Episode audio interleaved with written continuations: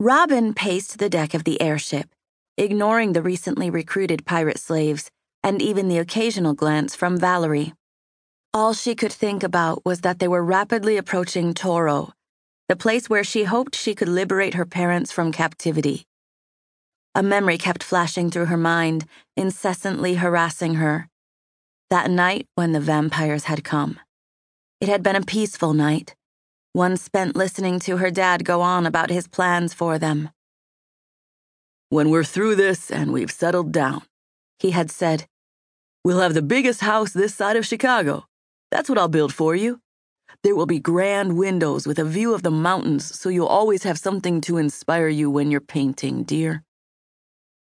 At the time, she had loved the idea, since she was always painting when not out gathering berries or helping her dad hunt. Now it was different. Painting seemed like the stupidest waste of time.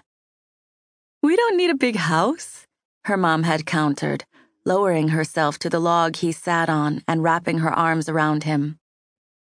Just one that keeps us together and warm. As long as it will give you two some privacy, Robin had joked, flicking a small twig at them. Keep it clean. Robin! Her mom gave her a scolding look. You should be happy your parents still love each other.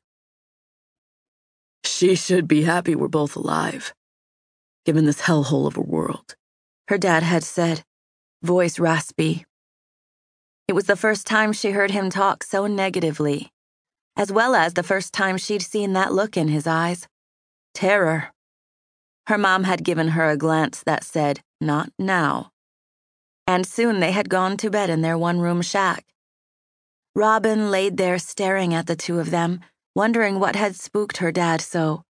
She promised herself she would find out in the morning. Except that morning had never come. Not really, anyway. Just as she was nodding off, the front door had been kicked in by a man with glowing red eyes, and then two more had swept in with such speed and power, she was sure they were demons. It hadn't taken long for her to discover they were vampires. They had soon made her one of their own and sent her mom and dad off to be sold as slaves. There had been so much screaming, shouting, and struggling that night. She remembered the smell of piss, though she didn't think it came from her, and something gripping her arms so tightly she had thought it was all over. But the image that really kept haunting her was the terror in her father's eyes before they had gone to bed.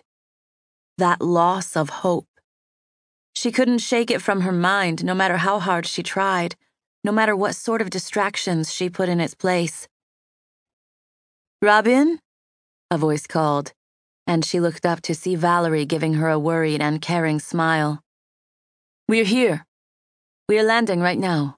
Are you ready? Without so much as a nod, she turned and looked at the blur of the city that was just starting to come into view.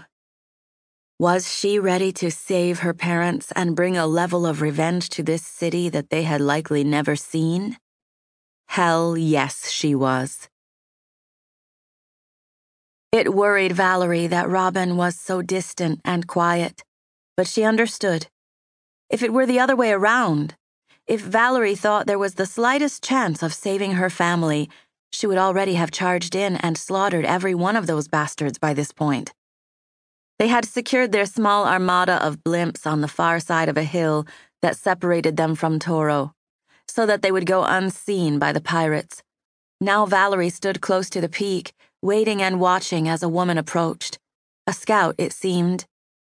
The woman had on a long black coat over torn jeans and a ragged shirt, with a bandana tied around her head and a brimmed hat to keep the sun from her eyes likely so that she'd be a better shot with the old AK 47 she carried. Valerie cocked her head at the sight of that, wondering if its presence meant they were manufacturing ammunition here. That could be of use when this was all over.